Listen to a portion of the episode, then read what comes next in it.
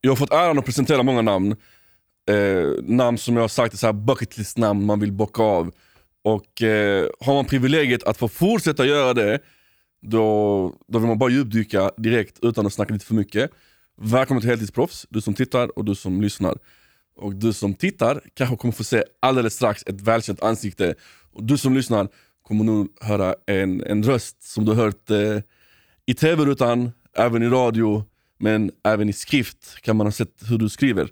Erik Niva, välkommen hit. Tack så jättemycket, tack. Hur känns det att sitta i den fåtöljen bredvid mig? Ja, men det känns bra. Starkt strålkastarljus här i studion, men det är bara att vänja sig, det är bara att hantera. Och det känns ju liksom ärofyllt att få följa upp några av de namn som jag förstått att du har haft tidigare. Liksom Börje Salming uppifrån mina trakter i Malmfälten. Det är ju en barndomshjälte, så mäktigt att vara här. Nu får de här rodna. Det var med så här energi, vilken energi känner du av? Men detta var ett mycket bättre svar än vad jag förväntade mig. Um, är du inte van vid de här lamporna i de vanliga studiosen du brukar hänga i? Ja, det beror lite på. Alltså, I tv-studios uppfattar jag sällan ljuset som så särskilt starkt. Men det har varit en grej nu de senaste dagarna i och med att vi är ute på en sån här turné ursäkta, med vår podcast. Och där har det hänt att strålkastarljuset mot scenen har varit helt extremt starkt. Och det finns vissa segment där jag, i alla fall under de första föreställningarna, men hade en liten fusklapp klistrad på en monitor. Ifall jag tappar bort mig när jag står där och pratar, men då kan jag kolla ner där och så kommer jag in i det igen. Men helt plötsligt märker jag att det strålkastarljuset är så starkt så jag ser inte ett smack av det där pappret 30 centimeter framför mig. Så där ligger ni fortfarande lite efter, men eh, ändå en god pallplats när det kommer till kraftig studiobelysning. men till vårt försvar, det är inte så varmt som det kan vara på scenen när de lamporna är på. Då är det riktigt hett. Ja, nej, då, känner man, då känner man att man lever, så är det verkligen. Erik, du nämnde en grej att så här, du brukar inte vara så nervös allmänt, men på turné, mm. händer någonting i dig? Ja, nej, alltså hela den här prylen med att åka runt på en turné och stå på en scen inför ett rum fullt av folk, det är någonting annat och någonting mycket mer intensivt än egentligen något jag har gjort tidigare. För vi pratar lite om det att det är väl en sak ifall du sitter i en tv-studio och vet att på andra sidan kameran finns 800 000 tittare. För mig känns inte det alls lika mycket som det gör att gå in i ett rum och prata inför 800 personer. Det är starkare, allting blir förhöjt i det där live-momentet. Och det ska jag verkligen erkänna att dagarna runt premiären som vi hade här i Stockholm för en dryg vecka sedan, det är de absolut stressigaste dagarna jag haft under hela mitt yrkesliv väldigt mycket anspänning, väldigt mycket osäkerhet. Rätt dålig på att hantera det också, vilket stör mig så här i efterhand. att Det där borde jag kunna landa bättre rent anspänningsmässigt. Måste väl gå att kunna liksom hantera lite stress och lite press. Men nej, jag var inte det jag borde vara mentalt de där Enligt dagarna. Vem? Enligt mig själv. Enligt mig själv. Och nu pratar jag inte nödvändigtvis om föreställningarna, utan nu pratar jag om mitt eget mindset och hur jag kände mig och hur jag tolkade och uppfattade situationen. Det var en eh, situation med hög press och mycket anspänning. Men jag tycker att jag efter alla år ändå borde kunna hantera det bättre än jag gjorde. Jag blev alldeles för stressad, liksom, sov dåligt, mådde inget bra, kunde absolut inte njuta av grejen de första dagarna. Och det är någonstans ändå det som är hela syftet. Hela anledningen till att vi gör den här turnéprylen är bara att det ska vara kul. Och ifall det då inte känns kul, ja, då har man ju någonstans misslyckats. Så där var jag lite besviken på mig själv att jag inte kunde hantera stressen bättre. Men you live and you learn. Nästa gång så. Så vad det du har lärt dig då? Jag har lärt mig att när det blir tufft och när osäkerheten blir stor och när kontrollförlusten växer så hjälper det inte att problematisera ihjäl det. Det är i och för sig så att för mig funkar det att göra någonting åt, åt saken när det inte känns rätt. Okej, okay, nu känns inte det här rätt. Hur får vi den känslan att försvinna? Ja, men jag agerar och jag förändrar saken. Men ibland måste jag också acceptera att nej, men den här saken kan du inte förändra. Du kan inte påverka biljettförsäljningen i Borås eller vad det nu är jag gick runt och våndades över. Jag kan inte göra någonting åt scenbelysningen för jag har inte kompetens att tycka någonting. Utan de måste jag klara av och faktiskt bara flyta med det, acceptera att ja, ja, nu är det vissa grejer som du inte styr över. Landa i det ändå, det, det måste gå att göra. Känner du att du har rimliga krav på dig själv?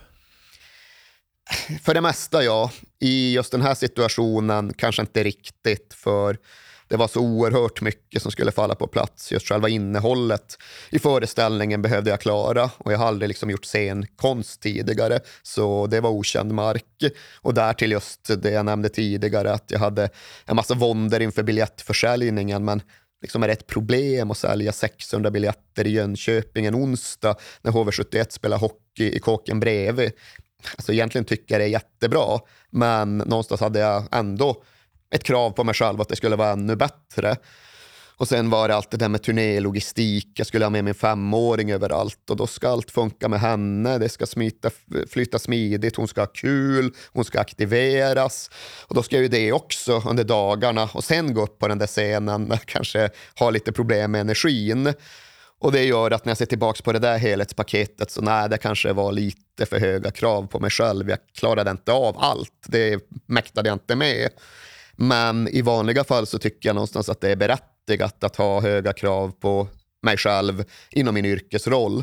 För jag har gjort det väldigt länge, jag har väldigt stor frihet, jag får ofta stor uppskattning. Utifrån den ramen så bör jag faktiskt kunna klara av att prestera vettigt. Och de kraven tycker jag är rätt att ställa på mig själv. Varför är du så kritisk mot dig själv? Så jag vet inte om jag är så kritisk. Det låter som det. Ja, men kritisk och kritisk. Alltså jag, har, jag har förväntningar på mig själv för jag tycker att den situation jag hamnat i eh, berättigar förväntningar. Dels då stor frihet, men också gentemot mig själv och den jag var när jag var liten. Jag förstod tidigt att okej, okay, fotbollsproffs kommer jag inte kunna bli. Finns det någon annan väg? Ja, men sportjournalistik vore ju kul. Och den sportjournalistik som jag drömde om när jag kanske var 12 år gammal, den har jag haft turen att passera flera gånger om. För på den tiden ja, men då skrev man artiklar i en papperstidning och sen var det slut. Jag får ju göra mycket mer och mycket roligare grejer. Och intresset för sport och fotboll är mycket större idag. Och jag får resa runt i världen och jag får skriva, men jag får sitta i tv, jag får göra poddar, jag får åka på den här turnégrejen. Och det överträffar ju pojkdrömmen flera gånger om. Och klarar inte jag då av att göra något av den situationen, att förverkliga förtroendet eller möjligheten som jag har fått, då tycker jag att det är för dåligt. Liksom. Det är klart att har jag fått en sån situation i livet, om inte annat är det min skyldighet gentemot mitt tolvåriga jag att göra något bra av det. Hur mådde du som ditt tolvåriga jag? Du sa att du insåg att proffsfotboll, vi kommer inte gå hand i hand. Redan då otroligt självkritisk. Ja, eller realistisk. Alltså jag menar, på. Ja, den grejen menar jag och verkligen att det var ganska sunt. Alltså det är klart att det är för tidigt att eh, inse något sånt. Jag önskar att drömmarna hade fått leva lite längre. Men det var ju på så sätt inte heller så att jag investerade hela mina tonår i en dödsdömd dröm. Utan den kunde jag liksom samla ihop resten av ganska snabbt och ganska smärtfritt. Och sen ägna min ungdom åt annan kreativitet som jag faktiskt kanske hade lite fallenhet för. Jag hade aldrig förutsättningar för att bli fotbollsspelare. Det var inte det att jag satsade för lite eller var för hård mot mig själv, utan det var en sund självinsikt som gjorde att jag innebär att, eh, insåg att den där vägen är stängd. Så okej. Okay, det... Men rent konkret, hur stängdes den? Nej, men jag inser, alltså, jag slutade spela fotboll för jag förstod att det kommer aldrig leda till att jag blir någon yrkesspelare. Jag kommer aldrig nå så långt. Och då pallade jag inte riktigt. Det här är några år senare, jag kanske är 15-16. Och du vet uppe i norra Norrland där jag kommer ifrån, det är 30 mil enkel väg till en bortamatch. Och att sätta sig i den bussen, lägga hela din lördag på att åka till Bergnäset och förlora med 4-1 efter en dålig insats av dig själv och sen sitta i 30 mil i bussen tillbaka. Men alltså det måste gå att investera tiden på ett bättre sätt. Och snarare då än att kämpa på med det så började jag liksom vara kreativ på andra sätt. Började göra musiktidningar, det var så det började allt det här med att skriva eh, för andra att läsa. Och därefter började jag liksom frilansa på lokalpressen där uppe och sen var den bollen i rullning. Och hade jag klamrat mig fast vid den där idén om att faktiskt spela fotboll, då hade jag inte haft tid eller energi till det. Så det var det var en sund situation. Det var bra att jag kom till den där insikten. Det var bra att jag agerade utifrån den och det fick mig att må bättre, både på kort sikt och på lång sikt. Vi börjar lite så här, 12 eh, år, där du kommer ifrån, Malmberget, lyssnade på ditt sommarprat och det var typ två år sedan du gjorde det här ja, sommarpratet. det måste det ha varit. Och då snackade de om att Malmberget var på väg att försvinna. Mm. Har det försvunnit eller är det fortfarande kvar? Ja, Jag var upp nu för någon månad sedan för första gången då efter pandemin. Och nu är ju avvecklingen av samhället, alltså utraderingen av samhället, så gott som fullbordad.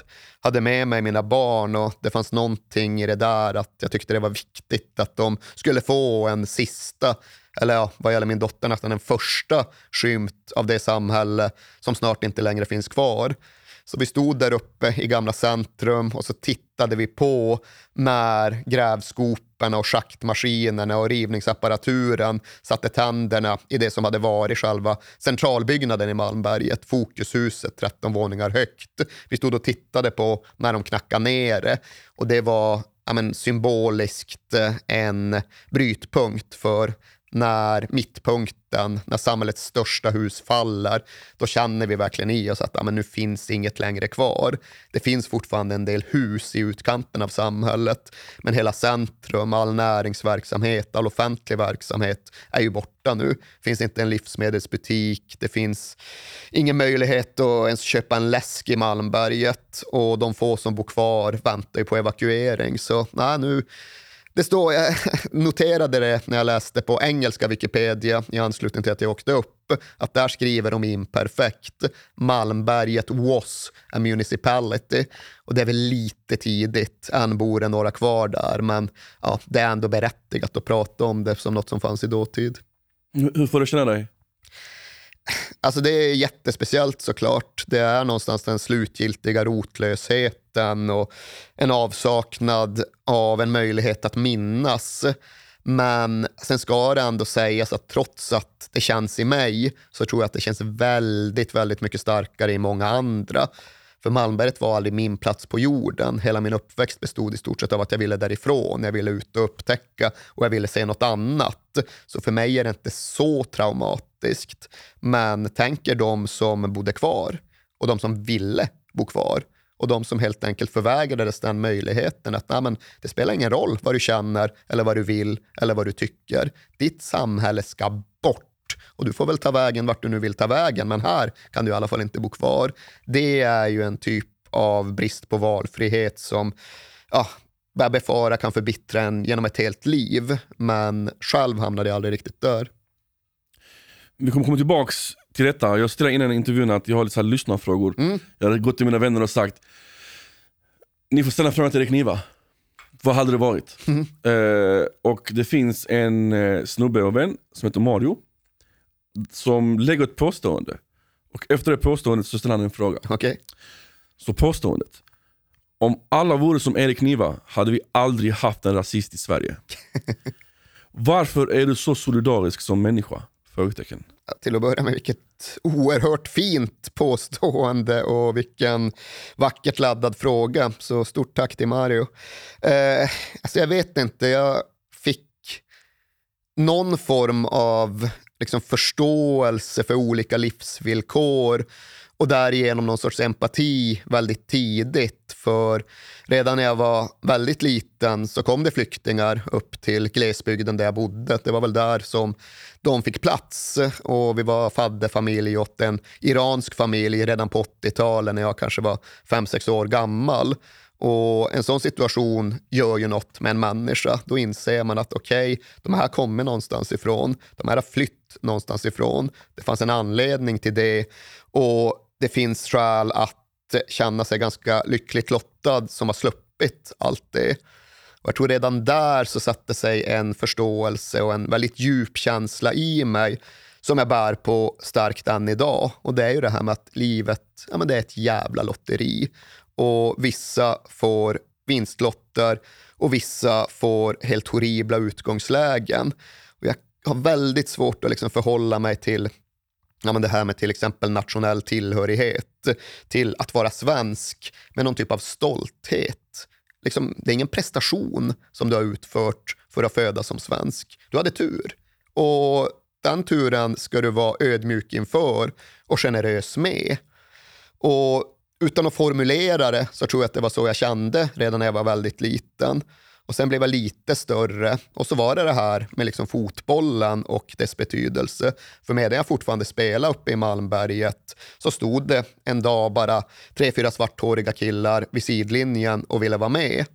Och det visade sig vara flyktingar från Balkankriget. Och vad kan vi ha varit här? 13 kanske? Vi begrep inte så där jättemycket av vår omvärld, men vi förstod ju även här att okej, okay, de här har haft det tufft. De här har behövt lämna allt som var sitt. De vill inte vara här, men nu måste de vara det. Och Alltså, vi hade svårt med kommunikationen. Så där. Det var inte så att serbokroatiskan flög uppe i Malmberget. Så det kanske är för mycket att säga att vi blev kompisar. Men vi blev i alla fall lagkamrater. Och det är nästan så att det är ännu finare. Och ja, men de där tidiga erfarenheterna och upplevelserna, jag tror att de bidrog till att just skapa en världssyn där jag just alltid utgår ifrån att vi börjar på olika ställen, vi har olika förutsättningar, vi har olika möjligheter och det måste man ju inse och förhålla sig till. Och ifall man just dömer någon annan utifrån vart livet har tagit dem eller vart livet satte dem från start och inte klarar av att relatera det till ja, men, vem man är eller vart man befinner sig i vuxen ålder. Eh, jag kan liksom inte förstå det. Jag kan inte förstå den empatilösheten. Jag kan inte begripa mig på den bristen på liksom, mänsklig förståelse och, och humanism. Hoppas Mårel fick eh, det svaret han var ute efter. Ja, hoppas. Eh, jag uppskattar hans fråga återigen. Det är fantastiskt. Eh, på tal om motgångar, än en gång referera tillbaka till det här med sommarpratet. Det var ganska mörkt. alltså jag, jag är inte världens soligaste snubbe, det är sanningen. Va, jag vill gärna veta, liksom så. är det något du har i dig själv för att skydda dig själv? Är det något du har fostrats till? Är det något som har hänt som fick dig att bli på det här sättet? Ja, men jag tror att en uppväxt i isolationens Malmberget och för den delen i nedmonteringens Malmberget, den har präglat mig. Men sen tror jag också att alla människor ja, är stämda i någon sorts grundton. Alla har något naturligt stämningsläge och det finns ju de som menar att det helt enkelt beror på hur mycket serotonin du har i kroppen eller något i den stilen. Hur glad du känner dig en vanlig dag. Och Det här har de flesta redan hört mig prata om för det blir lätt att jag hamnar där. Eh, att jag förklarar att liksom min grundton, den, exakt utifrån den gamla kvällstidningsskalan, det är så jag mår. Liksom en vanlig dag mår jag två av fem och det är rätt fine med. Liksom. Det innebär i alla fall att jag sällan är nere på ett och det är skönt att slippa. Eh, utan jag plöjer liksom på genom en ganska jämngrå vardag. Och det är någonstans min livsutmaning att försöka höja den där tvåan till en trea. För det vore ju kanon. Hade jag kunnat ligga på tre en vanlig dag så hade det ju varit liksom hur mycket som helst värt. Men det är så jag alltid har funkat. Jag är van vid det. Jag går liksom inte runt och känner mig extremt sorgsen över det faktumet, utan jag bara konstaterar att ja, ja, vi, vi tuffar på i jämn och stadig takt på, på kurs genom en jämngrå vardag. Är det något du aktivt tänker på att du vill ta det till en trea? Alltså jag vet inte om det, och vad krävs liksom? Ja, det, det krävs att det går bra för något av mina fotbollslag. Tottenham. Ja, men rätt mycket så är det ju. Det är det jag har fotbollen till. Då får jag de där svängningarna som jag annars inte har en vanlig dag. Men liksom aktivt så har jag ibland liksom, ja, men verkligen försökt med en massa olika sätt. Men jag tror att anledningen till att mitt liv ser ut som det gör, det är väl att jag lite oreflekterande märker att jag får mycket glädje och energi och stimulans av mitt arbete. Och jag får det i synnerhet när det händer nya och liksom oväntade och utvecklande saker. Och därför så fortsätter jag väl jobba så hårt som jag ändå gör, så ofta som jag gör, med så mycket nya grejer som jag överhuvudtaget kan hitta. För att det gör att dagarna blir tre plus. Ifall jag bara går hemma och trampar och gör samma saker som jag brukar göra, ja, det är då det är det där två plus-livet som ibland till och med kan dippa djupare än så. Men om jag bara aktiverar mig och gör roliga grejer, ja, då blir det högre siffror. Och det är väl kanske så jag aktivt just jobbar med det. Utan att jag tänker i de banorna varje dag så går jag upp och försöker hitta stimulerande saker att göra och på så sätt blir det bättre. För det är mycket snack kring psykisk ohälsa och en gång när man lyssnar på när du pratar så var det mycket vänner runt omkring eller bekanta runt omkring dig i Malmberget som tog sitt liv bland mm. annat. Och då kommer, den här podden är inte för att så här, oh, vi ska gå ner och gräva och det ska vara mörkt och det ena med det andra. Men för mig tänkte jag så här. om detta finns runt omkring mig, tänkte du själv någon gång på den frågan, det här med självmord? Alltså jag tänkte såklart jättemycket på det, men jag har aldrig Mm. varit så nere för egen del att det var ett alternativ för mig. Som sagt, då måste man ju ner under ett plus. Mm. Och välsignelsen med det här två plus-livet är ju att jag är ganska konstant. Jag faller sällan ner i bråddjupa svarta hål. Men att vi tänkte väldigt mycket på vad som hände och varför och vad det innebar. Det är ju självklart. Sen var vi dåliga allihop på att prata om det. Vi hade liksom inte redskapen och verktygen och traditionen. Vi kom från ett, ett väldigt tyst och ett väldigt slutet samhälle och det gjorde ju att det inte riktigt fick någon ventil, alla de där tankarna.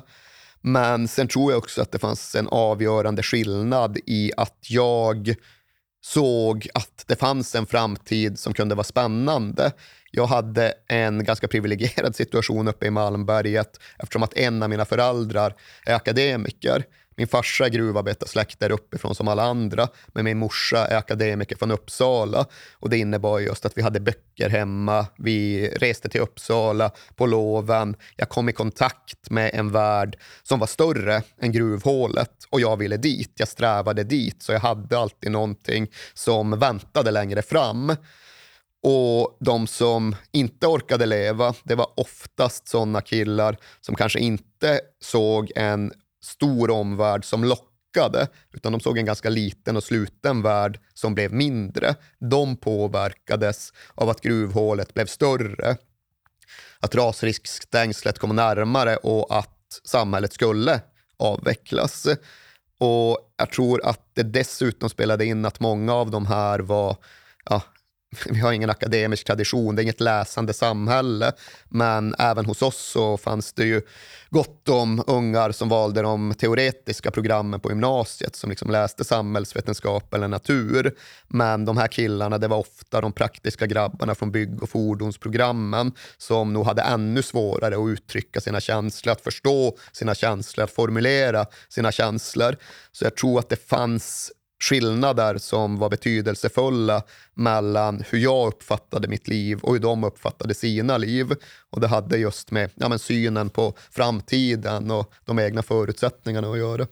Så var din syn på framtiden att du skulle börja skriva musikartiklar? Till att börja med var alltså min syn på framtiden var att jag skulle bort. Liksom. Malmberget var inte min plats, jag skulle inte bli kvar där. Jag skulle ut, jag skulle upptäcka.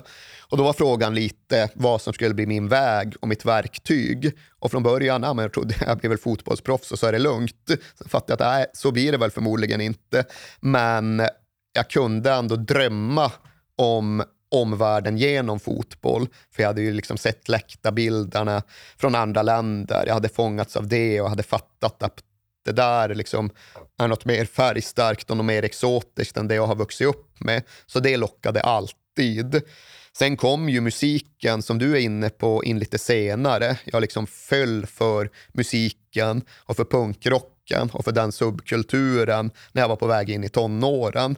Och då blev ju absolut det ett redskap för den subkulturen var stark och kraftig och fanns över hela Sverige. Så jag började ju först liksom konsumera andras fanzines, alltså hemmagjorda musiktidningar. Sen började jag göra mitt eget och då började man brevväxla och man skickade tidningar och demokassetter fram och tillbaka. Och därefter började jag åka ut i Sverige på spelningar. Och det var kanske inte liksom Old Trafford i Manchester utan det var Kulturkammaren i Norrköping eller Café Loge i Vänersborg. Men även det innebar att jag fick en biljett till andra verkligheter, andra städer, saker som var större och mer spännande än det jag hade vuxit upp med. Och på så sätt så var det nog musiken kanske ännu mer än fotbollen som drev mig genom tonåren. Sen kom det där att smälta samman när jag blev större och vuxnare och liksom då hängde allt ihop. Men musiken var avgörande för mig. Tonåren är väl ofta den känsligaste perioden och då var det ur musikens sammanhang som jag hämtade den största kraften. Och så blev det också att börja skriva mycket. Vem var det som typ så här godkände ditt sätt att skriva? Vem sa att men Erik, det här är bra? Alltså till en början så var det ju ingen alls och det är till punkrockens heder att där är ju hela grundpremissen att du ska aldrig vänta på någon annans godkännande och du ska aldrig vänta på att någon annan gör saker åt dig. Utan vill du spela i ett rockband, gå upp på scen och köra en Ramones-cover. Det är det enklaste i världen. Det kan alla göra. Och det finns ingen som kan stå nedanför och säga att du inte är bra nog. För här finns det plats för all kreativitet. Och det gällde ju utöver då själva musiken även det vi skrev om musiken. Ja, men ifall du vill skriva, uttrycka dig, publicera dig, ja, men gör din egen tidning. Då finns det ingen som kan säga åt dig att det här är inte bra nog, utan då blir du din egen chef. Och det var exakt det jag gjorde när jag var 15 började jag väl. Då gjorde jag min egen tidning och det var enbart tack vare förebilder då inom den här scenen som jag förstod att det överhuvudtaget var möjligt. Men jag gjorde det och liksom, det är ändå en peppande scen. Det är inte en destruktiv miljö utan folk lyfter varandra. Och det är verkligen jag vill verkligen inte läsa texterna jag först skrev som 15-årig punkrockskribent idag. Men det var ingen som just liksom hatade på det eller sa att det inte var bra nog. Och man gjorde en tidning, så gjorde man ett andra nummer och sen ett tredje och sen ett fjärde. Under den processen utvecklades jag otroligt, i någon mån som skribent, men kanske framför allt som lite driven människa. Och därtill så fanns det folk som såg att jag gjorde det där, som insåg att jag hade ett intresse för skrivande och som visste att jag dessutom var en fotbollskille. Så en viktig grej var att en kompis till mig hade varit så här lokalreporter uppe där vi bor, men han skulle flytta vidare och plugga ner i Umeå, så någon behövde ta hans roll, Fylla efterträda ja. honom. Och då hörde han av sig till mig. Eh, och då var ju första gången jag liksom kom in i ett riktigt sammanhang, skulle skriva texter som faktiskt skulle tryckas i en tidning. Och ja, i den mån det var någon som godkände mig då så var det ju dels han som ringde upp mig och dels sen cheferna på den tidningen, Norrbottens-Kuriren, som ändå lät mig hållas. Är det då du enligt dig tog steget som skribent då, från amatör till proffs? Är det den här stunden du tänker på? Nej, det är det nog egentligen inte. För det tog bara något år innan jag uppriktigt sagt kände att jag kunde den grejen som det var att skriva lokalsport. För det var ju väldigt mycket division 4-fotboll och någon skidtävling och en bågskytt som hela tiden åkte runt och tävlade. Och det blev ganska begränsat och ganska repetitivt. Så när jag väl fyllde 18 och hade gått klart gymnasiet och såg möjligheten att flytta då släppte jag ju hela den prylen helt och bara dog till London och kollade fotboll och gick på spelningar istället. Och sen unnade jag mig egentligen ja, men fem, sex år när jag bara drev omkring och gjorde grejer som jag kände för. Och idag är, så vitt jag förstår, liksom studiemedelskraven hårdare än det var på min tid. Men jag kunde verkligen ta flera år då jag bara läste A-kurser helt planlöst på olika universitet. Mest bara för att jag ville bo i studentkorridor och liksom vara i den miljön. Så jag skulle säga att det inte blev allvar egentligen förrän, ja, jag kanske var, hur gammal var jag då? Då var jag 24 kanske och hade ändå börjat strama upp tillvaron och skaffa mig en riktning i livet och börja på Journalisthögskolan. Och på Journalisthögskolan så blir man, eh, ja, man får lov att söka en praktikplats efter halvannat år. Och när jag sökte praktikplats blev jag erbjuden en plats på Sportbladet. Och det är väl egentligen där, när jag kliver in på den redaktionen för första gången, som det blir allvar på riktigt. Som det blir ett yrke snarare än bara något som har liksom funnits runt mig. Vi ska fortsätta snacka om det innan, eh, jag vill bara ta ännu en lyssnarfråga Mm. för att bryta av lite. Gillade ju den förra så. Ja, härligt, härligt, härligt. Ehm, det här är en fråga som faktiskt min bästa vän har ställt. Trevligt. Eh, om du hade gjort en Jag är, fast jag är Erik Niva. Vad är din historia? Hur hade den formats? Den hade ju snuddat vid allt det här som vi har pratat om.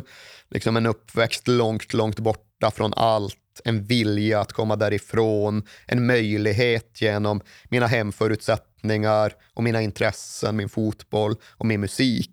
Så det är ju där någonstans den hade behövt kretsa. Sen ska det sägas att jag har tänkt så väldigt mycket på det. Jag är väldigt intresserad av varför man blir som man blir och hur man blir som man blir. Men idag, fan jag är över 40 och ibland kan jag känna att det blir lite väl enkelt enkelt för sig själv att fortsätta hänvisa hur man fungerar och vilka val man gör till hur livet såg ut när jag var 12. I synnerhet, jag hade liksom inga trauman. Det är inte så att den där uppväxten ärrade mig för livet. Utan idag känner jag ofta att, ja vad fan, man kanske ska släppa tanken på att så mycket är styrt av den delen av livet och lite försöka växa in i någon sorts vuxenroll istället och ta större ansvar för exakt hur man fungerar snarare än att alltid hänvisa tillbaka till Malmberget. Men för att besvara frågan, det hade ändå behövt bli så. Liksom, ska jag fatta hur min identitet formades, hur jag blev, hur jag i så fall är Erik Niva, då är det de där grejerna som vi måste gå igenom. Så är det. Varför tror du att folk är så intresserade då, av just den frågan? Ja, men jag tycker det är jättespännande själv just, ja, men varför är du som du är? Det är ju någonstans en av livets stora gåtor och jag tycker det är jätteintressant att närma mig de frågorna när jag pratar med andra. Sen är det väl just det att ja, jag har gjort det gentemot mig själv så många gånger. Jag pratar om Malmö rätt så ofta att ibland så befarar jag att jag både tröttar ut andra och gör mig trött på mig själv. Men eh, grundfrågan är superintressant. Eh, journalistiskt så är det väl den mest centrala frågan av alla. Varför är du den du är? Varför gör du som du gör? Varför tänker du som du tänker? Kan det bottna i att folk har sett dig in the public eye så mycket och så länge att du fortfarande har förblivit en gåta för dem? Ja, jag vet inte fan, är det så alltså? Ja, jag kan faktiskt tycka det. jag känner mig inte så gåtfull, men eh, alltså i grunden så försöker jag ju inte skriva eller berätta så där jättemycket om mig själv. Jag gör det här, jag har inga problem med det. Sitter gärna här och liksom funderar och reflekterar och pratar. Men när jag gör journalistik, då vill jag inte att den ska handla om mig själv. Jag undviker ju numera att skriva så här åsiktskrönikor om vad jag tycker, för det är inte så jävla intressant. Jag skulle ju aldrig få för mig att liksom skriva någon sorts självbiografi, utan journalistiskt så är det ju så väldigt mycket mer spännande att låna ut sitt engagemang och sina tankar och sin penna till andra och liksom försöka sätta sig in i deras situation och berätta om deras liv. Mitt eget liv, så jävla spännande är det inte. Det finns många där ute som har mer intressanta grejer. Vi ska göra ett litet test. Okay. Ni som tittar kommer kunna se detta och ni som lyssnar kommer bara typ höra på Edis reaktion. Men vi är fyra personer i det här rummet. Eh, hur många hade velat läsa en självbiografi av Erik Niva? En hand. Oj! Alla fyra räckte upp handen. Ja, det var omtumlande respons får jag säga. Ja, där, där är vi inte, där är vi inte. Det är långt till att jag ska känna att jag har något som är tillräckligt intressant för att sätta mig och skriva en bok om mig själv. Det, ja, det ligger fan inte för mig. Efterfrågan finns, efterfrågan finns. Supply and demand, som hela samhället numera cirklar runt. Sportbladet, du kommer in, du möts av vilka då? Vem tar emot dig? Eh, ingen alls. Det kommer jag ihåg väldigt starkt. att Första dagen så var det verkligen så att, jaha, vem fan är du? Jaha, ny praktikant, journalist, liksom. ja, whatever, liksom, satt det där i ett hörn. Och sen satt jag där i ett hörn och det gick rätt många timmar innan någon ens kom och pratade med mig. Men det var bara den där första liksom, tröskeln som fick lov att se ut som den gjorde. Sen blev jag med tiden väl omhändertagen och jag var ju som sagt där på praktik från Journalisthögskolan. Jag skulle bara vara där i ett par, tre månader. Men jag har ju fortfarande inte riktigt kommit därifrån. Nu är jag visserligen inte anställd på Sportbladet längre, men jag är ju kvar där som en medarbetare. Och tiden går ju, herrejävlar, det här är snart 20 år sedan. Och det är väl just det som gör att jag pekar ut det som det stora vägskälet. Jag klev in där som student och sen klev jag egentligen aldrig ut, utan jag blev vikarie och sen blev jag anställd och sen var jag anställd i ja, vad var det, över 15 år innan jag till sist valde att säga upp mig för att bli frilans istället. Men ja, leken blev allvar, hobbyn blev ett jobb precis där och då. De 15 åren, hur formade de dig som skribent? Eh, ja, på alla tänkbara sätt. Sen har ju Alltså medielandskapet har ju förändrats så snabbt under den här tiden så att det bara har varit att följa med och försöka utvecklas i takt med det. För annars hade det varit irrelevant för 12 år sedan. Eh, för när jag kom in då var det fortfarande rätt mycket av det gamla medielandskapet. Du skrev en text som trycktes i en papperstidning dagen efter. Och där fanns det ju fasta ramar och tydliga mallar för hur det skulle gå till. Först skulle det vara en sån här ingress i fet stil som var typ tre meningar lång och som avslutades med ett citat. Och sen fanns själva texten som skulle formuleras på ett visst sätt. Men redan tidigt så hade jag turen att det faktiskt var expansiva medietider då. Det här är tidigt 2000-tal. Det fanns pengar, det fanns resurser, det fanns en sportjournalistik som växte och utvecklades snabbt. Så när jag kom in så skrev jag inte bara i den här rosa dagliga sporttidningen som ja, folk i vår ålder i alla mm. fall kommer ihåg. Idag finns det knappt längre. Men det fanns dessutom ett månadsmagasin, liksom en så här tjock tidning på 120 sidor där man kunde skriva långa reportage. Och där hackade jag mig in ganska tidigt och kunde då få skickas iväg som ja, 23-årig vikarie till Kina för att följa Real Madrids försäsongsläger under tio dagar och skriva om hur liksom värvningen av David Beckham hade skapat en ny fotbollsimperialism. Jag skrev en annan typ av texter tidigt. Jag ville skriva långt och med liksom reportagen, referat och det kommer jag att göra. Men sen var det det här med att allting förändrades och papperstidningen tappade, internet kom istället. Sen så kom det bloggar och sen så kom det poddar och sociala medier och du var tvungen att bredda ditt skrivande. Du kan ju inte skriva likadant på sociala medier, på Instagram, som du gjorde i tidningen. Och jag tror att det som har varit grejen för mig som skribent just de senaste 15 åren, det är att lära mig att skriva på olika sätt i olika sammanhang.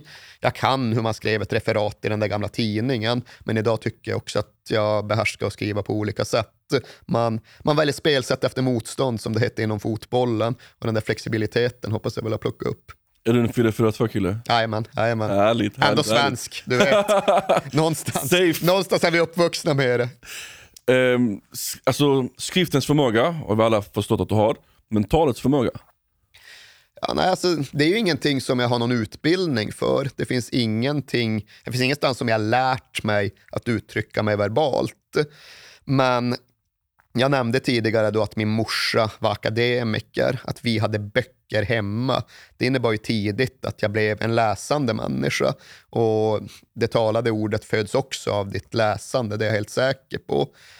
Och dessutom innebar just det där att ja, men vi hade böcker i ett gruvarbetarsamhälle där inga andra hade böcker, att jag fick ett språkligt självförtroende. Jag märkte ju när jag började skolan att okej, okay, jag läser snabbare än de andra, jag skriver snabbare än de andra, jag har lättare med språket än de andra. Och det är ju ingen snygg grej att känna, ingen snygg grej att säga, men jag upplevde redan då, liksom sju, åtta år, att okej, okay, det här med språkbehandling, det verkar ligga för mig. Och egentligen tror jag kanske mest att det handlade om att jag hade tjuvstartat jämfört med de andra.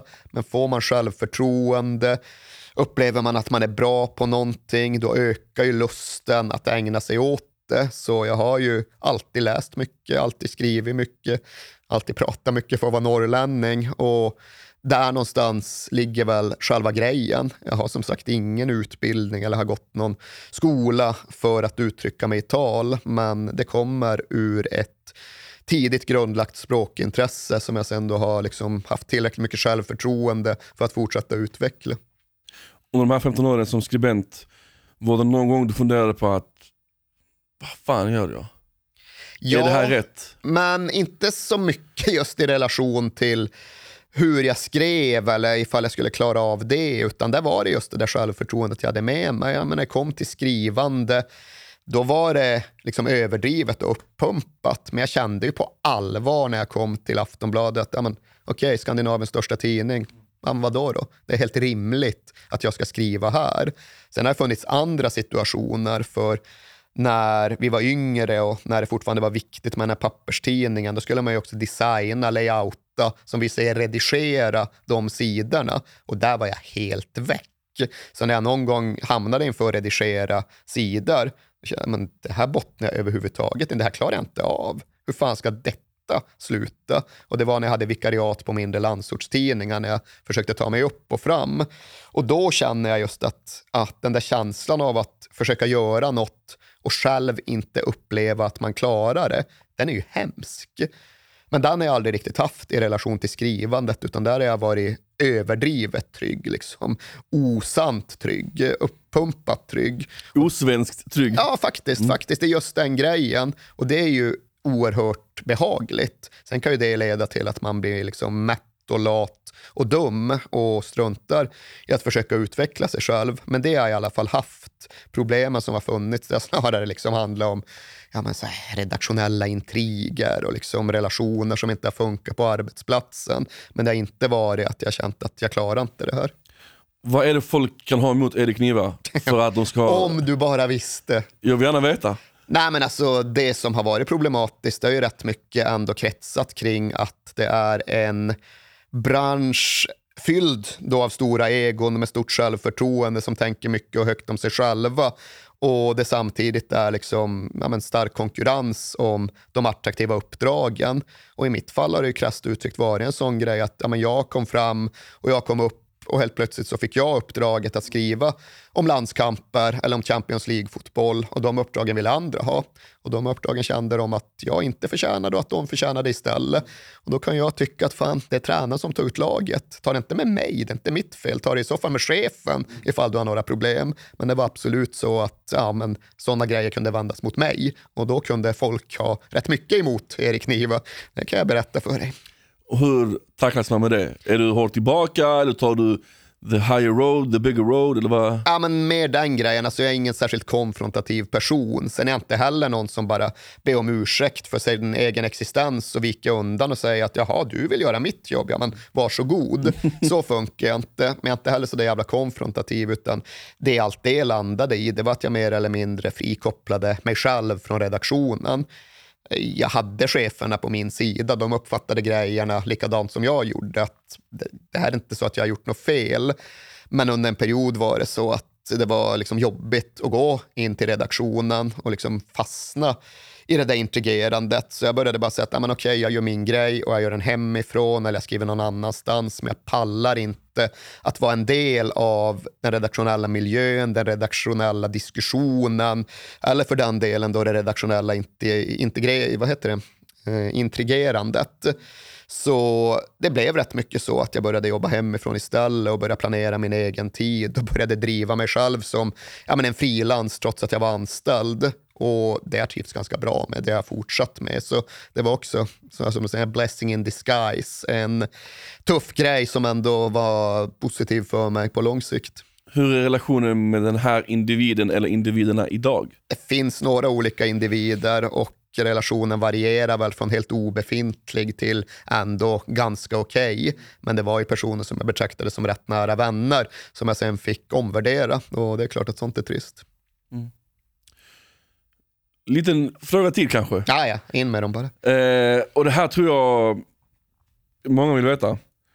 Var får, jag kan inte avslöja nu om du har några secrets, men var får du all information till dina avsnitt? Hur har du koll på all information i ditt huvud? Ja, men det finns ingen riktig hemlighet, men förklaringen är ju då till att börja med att jag la 15 år av mitt liv på att resa runt i fotbollsvärlden och utforska den. Från det att jag började på Aftonbladet, egentligen tills det att vi fick vårt första barn, så hade jag ju 150-200 resdagar om året. Och då drog jag runt till när och fjärran med ett jättestort intresse för att bara liksom lära känna de här platserna och fotbollen som spelades där.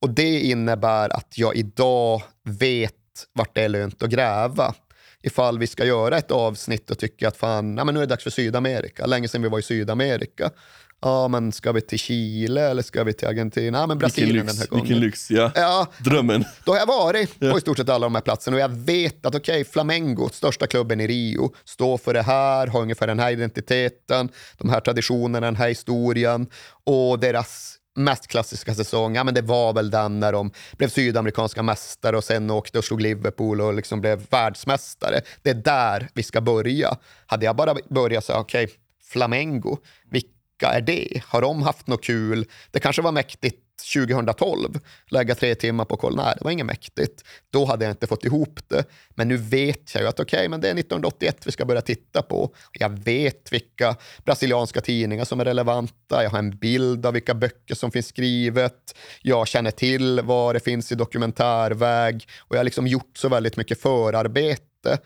Och det absolut viktigaste, både med den här podden och med egentligen all min journalistik, det är att identifiera historien. Var finns den goda historien, den spännande historien?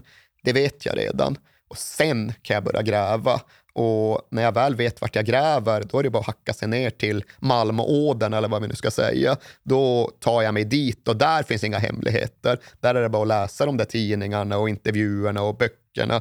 Där är det bara att lyssna på podcasten och titta på dokumentärerna och snacka med folk som jag kan få tag på som har varit berörda. Och det är vanligt hederligt journalistiskt researcharbete. Där finns inga hemligheter, men jag har ett försprång i att jag vet vart jag ska börja. Det finns ju ett omtalat avsnitt som 12 timmar, 11 timmar långt. det är tre avsnitt, men, ja, okej, men det är samma man, historia. Ja, ja. om eh, Messi. Ja. Ta och se de avsnitt, avsnitten. Kom igen, var får man den infon ifrån? Har du 11 och en halv timme över? Nej, men alltså, Kör. Alltså, Leo Messi är ju inte svår på det sättet utan Leo Messi, det finns så mycket information om honom, vartenda steg han har tagit är ju dokumenterat. Så det hade ju gått i 36 timmar. Det är mycket svårare att försöka få fram information nog för att göra ett avsnitt om fotbollen i Sierra Leone. Där finns det liksom inte lika mycket publicerat. Men Messi, ja, men även där, jag har ju följt honom sedan han först började spela. Jag träffade honom när han var 17 år gammal. Jag var intresserad av honom genom hela hans karriär. Så jag har ju väldigt mycket gratis. Och där var väl känslan att det finns ju något mer och något, ja, men något som är mer intressant än bara den här killen som gör väldigt många mål och som inte säger så värst mycket. Och där tror jag att det var flera med mig som ändå hade hyfsad koll på hans livshistoria. De visste att han hade haft den här hormonbristen och att han var tvungen att lämna sitt hemland för att kunna fortsätta spela för att få det behandlat. Och det är ju ett liksom gripande livsöde. Det är ju också saker med en människa. Och ifall man börjar där och sen följer honom genom ungdomen och genom framgången, ja, men det är klart att det finns intressanta grejer där. Så där var väl mest utmaningen att få berättelsen att sjunga även för någon som kände till Leo Messi ganska bra. Vi behöver ta det några hack längre, vi behöver ta oss in lite djupare djupare. Men att få ihop informationen, det var ju inget problem. Liksom Leo Messi är en av världens mest berömda personer. Det är som att göra poddavsnitt om Barack Obama och häpna inför att det finns mycket info, mycket stoff att hämta. Liksom det var lugnt. Det är betydligt svårare ifall vi ska ner i Tadzjikistan eller något och ska försöka sammanhangsätta deras fotboll. Då får man jobba med researchen. Det är inte riktigt ett problem med Leo Messi. Vad är det du tror folk uppskattar då med din podd? Om informationen är så lättillgänglig, mm. vad är det du tror gör att, okej okay, men, ja, men jag tror att, man sitter 12 timmar och lyssnar? ja, men nyckeln i det jag gör, det är ju någonstans det här att jag försöker identifiera rätt historia, den intressanta historien och sen arbetar jag verkligen med att hålla fast vid den, liksom ändå behålla riktningen vid den röda tråden och inte tappa bort mig själv. Och det är, liksom, det är så jag bygger mitt berättande. Ifall man uppskattar det, då är det förmodligen av den anledningen. Och sen tror jag ju också att utan att folk kanske riktigt tänker på det sättet så krävs det nog att du är intresserad av världen och intresserad av människor lika mycket som du är intresserad av fotboll. Du kanske tror att du bara bryr dig om målskytten Leo Messi. Men sen börjar jag berätta och försöker bry dig, få dig att bry dig om även människan Leo Messi.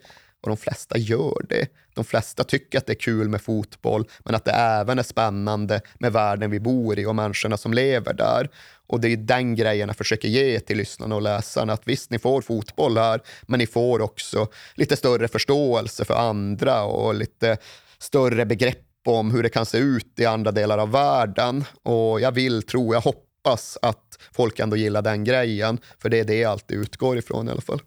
Vi har inte diskuterat så mycket om dina personliga fotbollsintressen i den här podden. Jag tänkte vi ska beröra det lite. Vi alla vet att så här, Tottenham, mm. hjärtat ligger där. Men eh, hur mycket älskar du fotboll egentligen?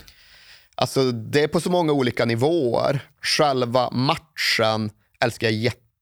Domaren blåser i pipan, 90 minuter, 22 spelare, vad som helst kan hända. Det älskar jag fortfarande.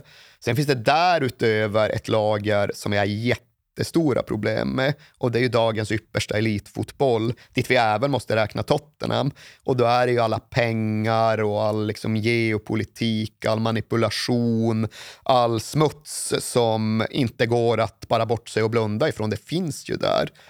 Men sen är det ju därutöver ytterligare ytterligare nivåer och lager där man, ja, man är nere på gräsrotsnivå och ser kidsen spela på hörnet eller man ser den lokala klubben i Bochum eller Buenos Aires eller Bangkok representera sitt lokalsamhälle. Det älskar jag nästan ännu mer än jag älskar den enskilda matchen. För då pratar vi om den kulturella kraften och inte bara idrotten. Och just det att fotbollen är något större och något mer. Det är det som är hela grejen för mig. Så det är mångbottnat och det är dubbelt och jag kämpar med min relation till dagens elitfotboll nästan varje dag. Men i slutändan vet jag ju ändå just att det är så mycket mer och så mycket större och så mycket viktigare. Och det gör att jag, att jag stannar kvar. Vad är det du... Eh, oh, vilken service. Vilken service. Ja. Märker att rösten börjar tryta, då får då jag kommer Harry in och räddar situationen. Exakt. Vad är det för problem du har med dagens fotboll? Elitfotboll om man ska vara rätt Nej, men Det är ju kommersialiseringen och politiseringen och för den delen även medialiseringen. Men Alltså det är ju det grundläggande problem jag har med hela vårt samhälle och hur det fungerar. Att allt i slutändan enbart ska värderas utifrån pengar och ekonomi. Att det är det enda som anses vara viktigt i slutändan. Och alla andra värden, allt annat som människor kan tro på och stå för, ja, men det drunknar liksom i jakten efter tillväxt, jakten efter pengar, jakten efter vinst. Och där har ju fotbollen på toppen verkligen, verkligen hamnat. Att det börjar inte längre med grabbarna på planen som tillsammans med sin tränare försöker bygga något stort tillsammans. Utan idag börjar det med vem som kan hitta rikaste shejken och så är det därifrån ja, nu verkar det ju bli det. Det har varit Man City ett tag, men nu kanske Newcastle tar över. Och just den prylen, att liksom hönan och ägget har bytt plats. Nu börjar vi med pengarna och sen ser vi om det blir någon fotboll. Förut så började man med fotbollen och ifall det blev bra, då kunde det kanske bli lite pengar. Men just den där jakten på pengar, just det där faktumet att allt styrs och allt kontrolleras och dikteras av pengar det blir inget bra och det drabbar fotbollen på samma sätt som det drabbar precis allt annat vi har i vårt samhälle. Det blir ingen bra skola ifall man börjar med att fundera på hur man ska tjäna pengar på den. Det blir ingen bra vård ifall det är det som är utgångspunkten. Och ja, där står jag med mina problem med både fotbollen och världen idag. Lönerna, mm. vad tycker vi om dem? Jag tycker det har gått till för grov överdrift. Ja, men det är klart att det är så. Samtidigt vet jag att om nu fotbollen omsätter så här mycket pengar och om nu Leo Messi kan kränga så här många abonnemang, så här många biljetter, så här mycket reklamintäkter så är det ju enligt marknadens logik som styr idag rimligt att Leo Messi får satan så mycket pengar. Men jag är en man, jag är en man som är för olika typer av reglering. Vad mig beträffar hade man gärna fått reglera ner ekonomin inom fotboll. Ekonomin ska inte, vi ska inte jaga den eviga tillväxten. Fotbollsekonomin skulle jättegärna få krympa. Det hade varit sunt. Det hade inneburit lägre spelarlöner. Det hade även inneburit lägre journalistlöner och tro mig att jag är medveten om att jag snurrar med i hela det här spektaklet. Men på samma sätt som jag tycker mig ha rätt att kritisera ett samhälle som jag ändå ingår i. Jag vill inte flytta ut på landsbygden och isolera mig och bli unabombaren. Jag vill ändå leva i vårt samhälle. Jag tycker mig ändå jag har rätt att kritisera det, så tycker jag har rätt att ingå i fotbollen och kritisera den. Och skulle vi nå en situation där den faktiskt regleras och ekonomin krymper och min lön sjunker så är den första att skriva på det pappret. Jag är den första att skicka ner den röstsedeln i urnan. Och så länge jag känner så och så länge jag kan stå för det så tycker jag det är ganska magstarkt att komma och anklaga mig för någon typ av hyckleri. Det är liksom så jag uppfattar mig själv. Tror du Fifa kommer komma i närheten av de tankarna? Nej, Eftersom att jag vet hur världen fungerar, jag vet hur de institutionerna fungerar, jag vet vad som numera driver fotbollen. Så jag har väldigt lågt förtroende för fotbollens institutioner och dess möjlighet att skydda oss från, vår, från oss själva. Det är någonstans det som skulle krävas. Jag vet inte exakta namnet på vad det som heter nivåtrappan. Heter det så? Nivåtrappan? Villkorstrappan. Villkorstrappan. Mm. Väldigt, väldigt het på tapeten just nu. Alla snackar om det. Du är people's man och du har örat till folket ganska ofta. Vad är din tagning på det? Nej, men min tagning ligger ju i linje med läktarnas röst. För jag kan ju inte begripa hur det prioriteras ifall man väljer att se på våra läktare av idag och uppfatta problemen där som så stora att det ska läggas resurser på att bekämpa det ska just skäras ner och det ska kapas av och det ska finnas en vilja att mer eller mindre offra hela läktarkulturen för att få bort en bunt bengaler. Och liksom bristen på förståelse för vad läktarkulturen då är och vad den bidrar med och vad samhällsnyttig den är, den kan göra mig lite skrämd för den tyder på att ja, men beslutsfattarna och politikerna har inte fattat kraften och nyttan som fotbollen gör, som läktarna gör. För det här är ju kultur. Det här är ett sammanhang som hjälper så oerhört många till tillhörighet. Det här är konst med tifon och bengaler. Och okej, okay, det är förbjudet med bengaler, men det är förbjudet att köra för fort också det är ändå samhälleligt accepterat, socialt accepterat. Det är inte så att det finns en idé om att okej, okay, men nu är det så några som kör för fort, ja, men då stänger vi alla vägar. Mm. Och liksom, den parallellen är i någon mån rimlig för att i strävan att få bort några bengaler vara beredd att bara bomma igen hela den svenska läktarkulturen. Det är så skevt och så oproportionerligt att det är faktiskt skrämmande. Jag ville bara ha din åsikt för att eh, det var en diskussion, het diskussion bland mina vänner. Liksom. Ja, jag vet ju att just nere i Malmö precis de här dagarna så ja. har det tagit extra fart. Precis. Känner till exempel killen som är capo på Norra. Och Agron. Till, exakt. Shoutout till Agge.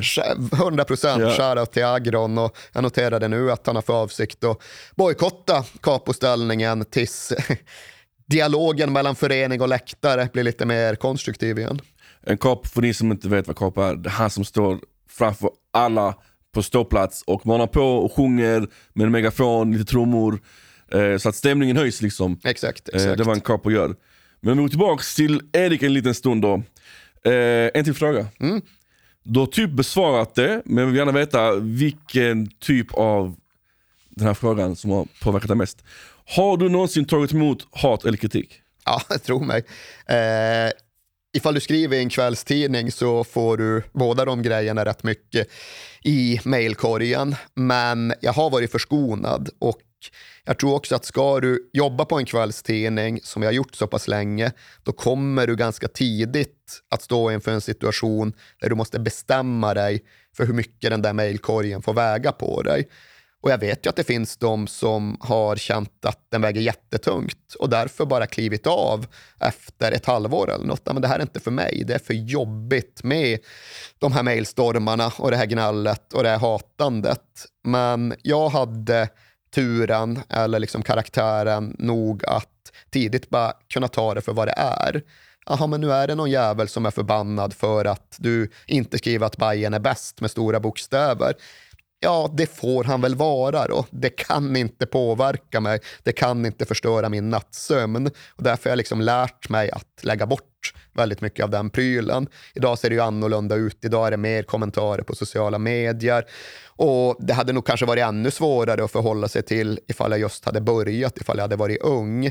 Men så jävla mycket får jag verkligen inte och det jag får klarar jag av att rycka på axlarna åt. Det som är jobbigt är ju när kritiken är befogad, när man skriver något dumt, när man har gjort något dåligt, när man har varit slapp.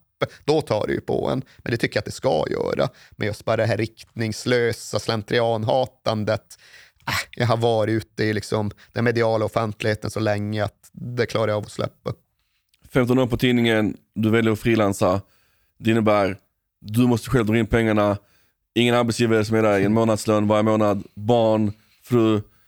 Hur, hur vågar du ta det beslutet? Eftersom att det beslutet grundades i att podden som vi gör växte så mycket snabbare än vi hade trott When we were kings. Exakt. Och när vi hade gjort den i typ ett halvår, ja, men då hade den svält på ett sätt som innebar att den tog sig sådär halva min arbetstid. Och ifall den tar 50 procent, då kan jag inte jobba 100 procent på Aftonbladet. Det gick inte ihop. Så då var det antingen att skita i podden och gå tillbaka till det som hade varit, eller att rida den vågen. Och sanningen är ju också att det var inte bara så att den svällde vad gällde lyssnande och engagemang, den svällde ju även vad gällde ekonomi. Så där kan jag ju bara ärligt erkänna att de pengar som jag nu tjänar tack vare podden, det är helt andra pengar än jag tjänade förut på tidningen och i liksom mina tidigare uppdrag. Åt det positivare hållet? Åt det positivare hållet. Så det krävdes ju inte ett särskilt stort mod. Det var snarare att okej, okay, antingen lägger jag ner det här och struntar i den där pengasäcken eller så gör jag inte det. Och därför var det ju, det var egentligen inte ett modigt val utan det var väl ett enkelt val. Jag ska inte säga ett fegt val, men ett självklart val. Det, ja, det var ingen stress, det var ingen osäkerhet. Det var om något nästan större trygghet faktiskt. Visste de att den skulle flyga som den flög? Nej, det visste ingen. Det visste inte jag och det visste inte heller de på Aftonbladet. För där hade vi ju diskussioner när vi väl skulle börja något. Att ska vi göra det här inom ramarna för Sportbladet eller inte? Och där är jag väl ganska medveten om att det finns folk på tidningen som ångrar sig idag för att det inte blev en Sportbladets grej, utan att det blev vår egen grej. Men själv är jag glad som en speleman. Och förutom att eh, du gör podcasts och ute på turné och sånt. Jag såg den här videon när din dotter var med och fick dansa och fick ja. ta emot applåderna och sånt. Hur kändes det för dig? Ja, helt jävla fantastiskt. Det tror jag hela årets höjdpunkt när hon då hon går ut på scenen under ett av våra musiknummer och så är hon med artisten som sjunger, Julia, som du också känner.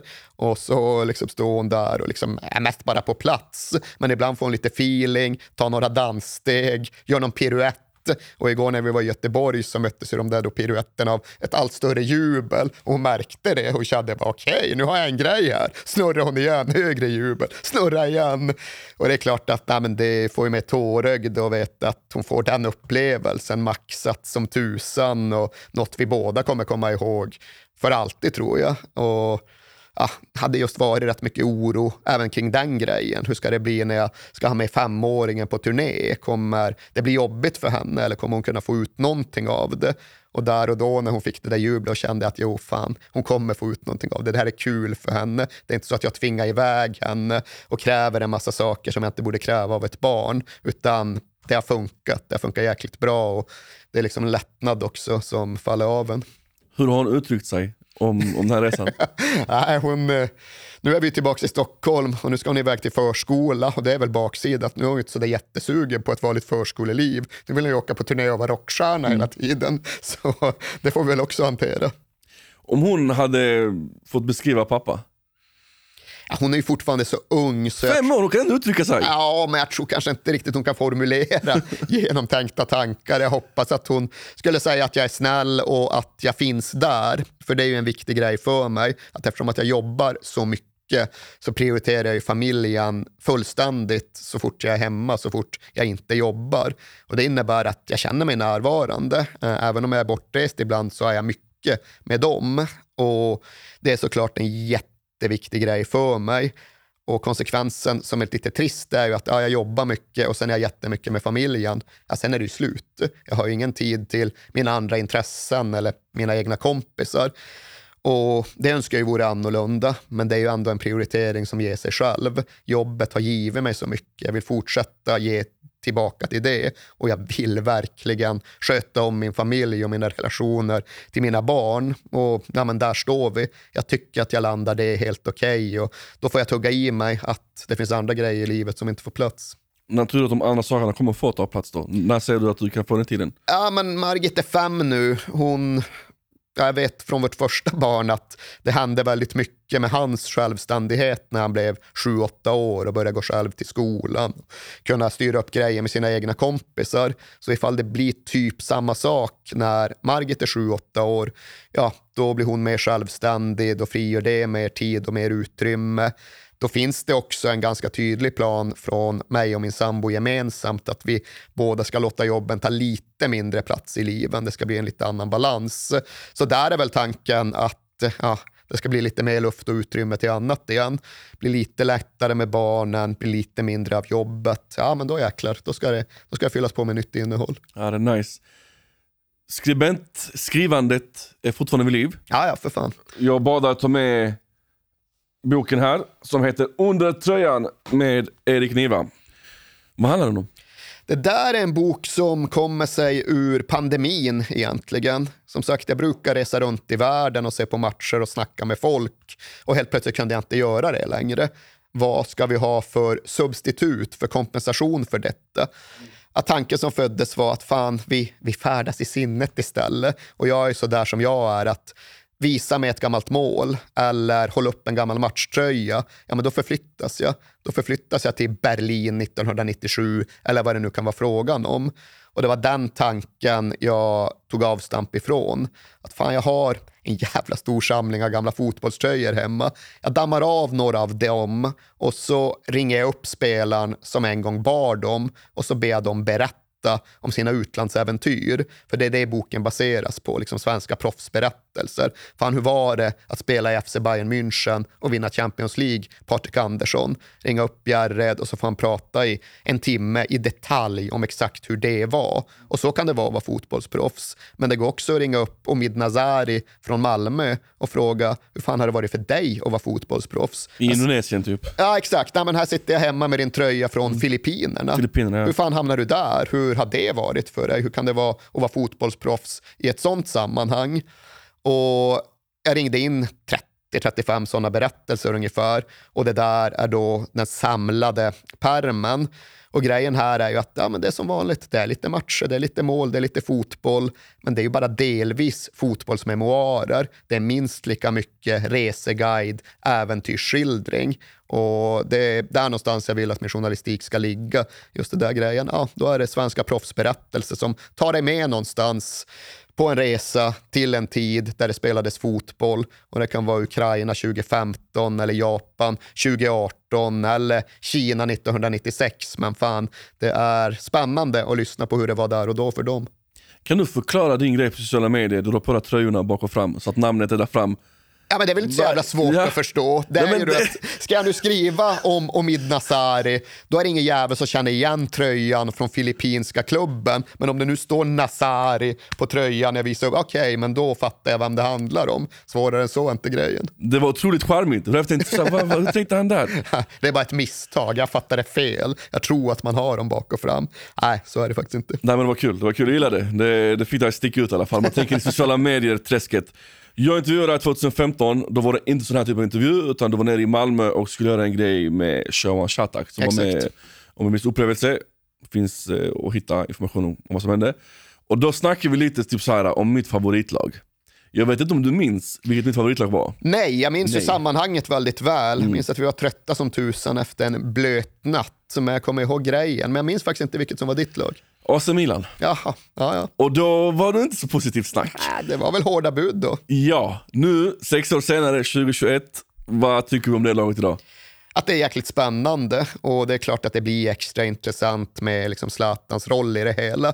Jag vet inte hur infekterat det blir att prata om Zlatan med en Malmöit, men det är klart att det gör det mer spännande att han kommer dit med sin erfarenhet och sin status och sin karisma och tar ett från början rätt hopplöst jävla Milan och börja baxa det i en ny riktning. Och Det är klart att det inte bara är Zlatan som har drivit förändringen, det har hänt en massa mer grejer. Men det är ändå han som har gått i tät mitten, vänt kursen och fått både lag och klubb att vända uppåt igen. Och nu ser det ju spännande ut. okay, han är där och nu är väl hans viktigaste bidrag kanske inte längre det han ger på planen utan bara det han kommer med sin närvaro. Och så finns det allt fler unga spännande killar och fotbollen börjar se bra ut och matcherna vinns och helt plötsligt, ja vad fan, det är inte uteslutet att ni kan vinna ligan redan den här säsongen. Yes, Champions League-plats lär det ju bli och Champions League är ni ju redan nu så ni är ju nästan tillbaka, ni är inte riktigt tillbaka. Ni kommer väl inte tillbaka till där ni var med Saki på något årtionde, men ni har varit nere och vänt och nu bär det uppåt igen. Bara det är en rätt mäktig känsla att fan få se vart det här tar vägen. För att eh, där jag var 2015 är du just nu med Tottenham. Ja. Men jag är van. Vi hade några fantastiska år under Pochettino, men du formas väl kanske allra mest som människa och som supporter ja, men i de mellersta och sena tonåren. Jag flyttade till, Tot till London för att följa Tottenham när jag var 18 och det var liksom 10-12 år då vi slutade 11 varenda säsong. Ibland slutade vi på 16 plats, ibland på 9 men det var uselt i 15 år, under mina viktigaste 15 år. Så i min ryggmärg så sitter det ändå att det naturliga är att vi är dåliga. När vi var bra några år så då var det helt otroligt och det var ett undantag och någon form av avstickare. Men nu är vi tillbaks, eh, liksom, nu är vi tillbaks där vi känner igen oss. Det är, ändå en ganska trygg plats att befinna sig på. Varför är du på dem fortfarande trots detta? För att man, man ska inte gå runt och heja på ett lag som man mår dåligt av. Jag som milanist vet hur det är att må dåligt. Men ja. ja men jag förstår inte hur jag skulle kunna släppa det. Går det bara att välja att nu strunta jag i det? Det var tanken jag tänkte när hela den här skiten med den europeiska superligan kom. För då kände jag att ifall Tottenham driver på och sätter sig själva i en stängd liga dit bara de rika har tillträde, ja, men då struntar jag i det. Då släpper jag hela grejen. Men så länge de gnisslar på i den engelska ligan så kan jag inte se att att jag skulle strunta i det bara för att de spelar dåligt. Att jag mår dåligt. Det är en del av paketet. Liksom. Det är bara att acceptera när man kliver på. Och Problemet är ju att det fattar man inte när man kliver på. För Jag klev på när jag var sex år gammal. Det var inte så att jag hade någon intellektuell bild av vad det innebar att hålla på Tottenham, utan jag reste bara med. Sen fick man liksom förstå priset för biljetten vatten längs vägen. Och det är högt det jävla priset, men jag kan ändå inte säga att jag drar i nödbromsen och kliver av. Det alternativet finns liksom inte för en fotbollssupporter.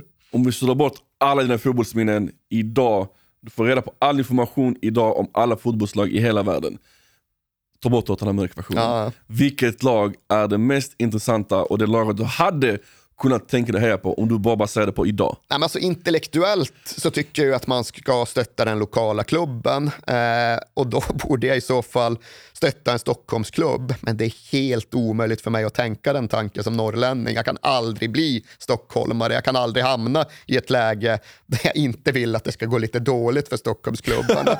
så den får jag tänka bort och så får jag då välja en annan ingång där ja, men det, där det är strunt samma vart jag bor och vart jag lever och vart jag verkar.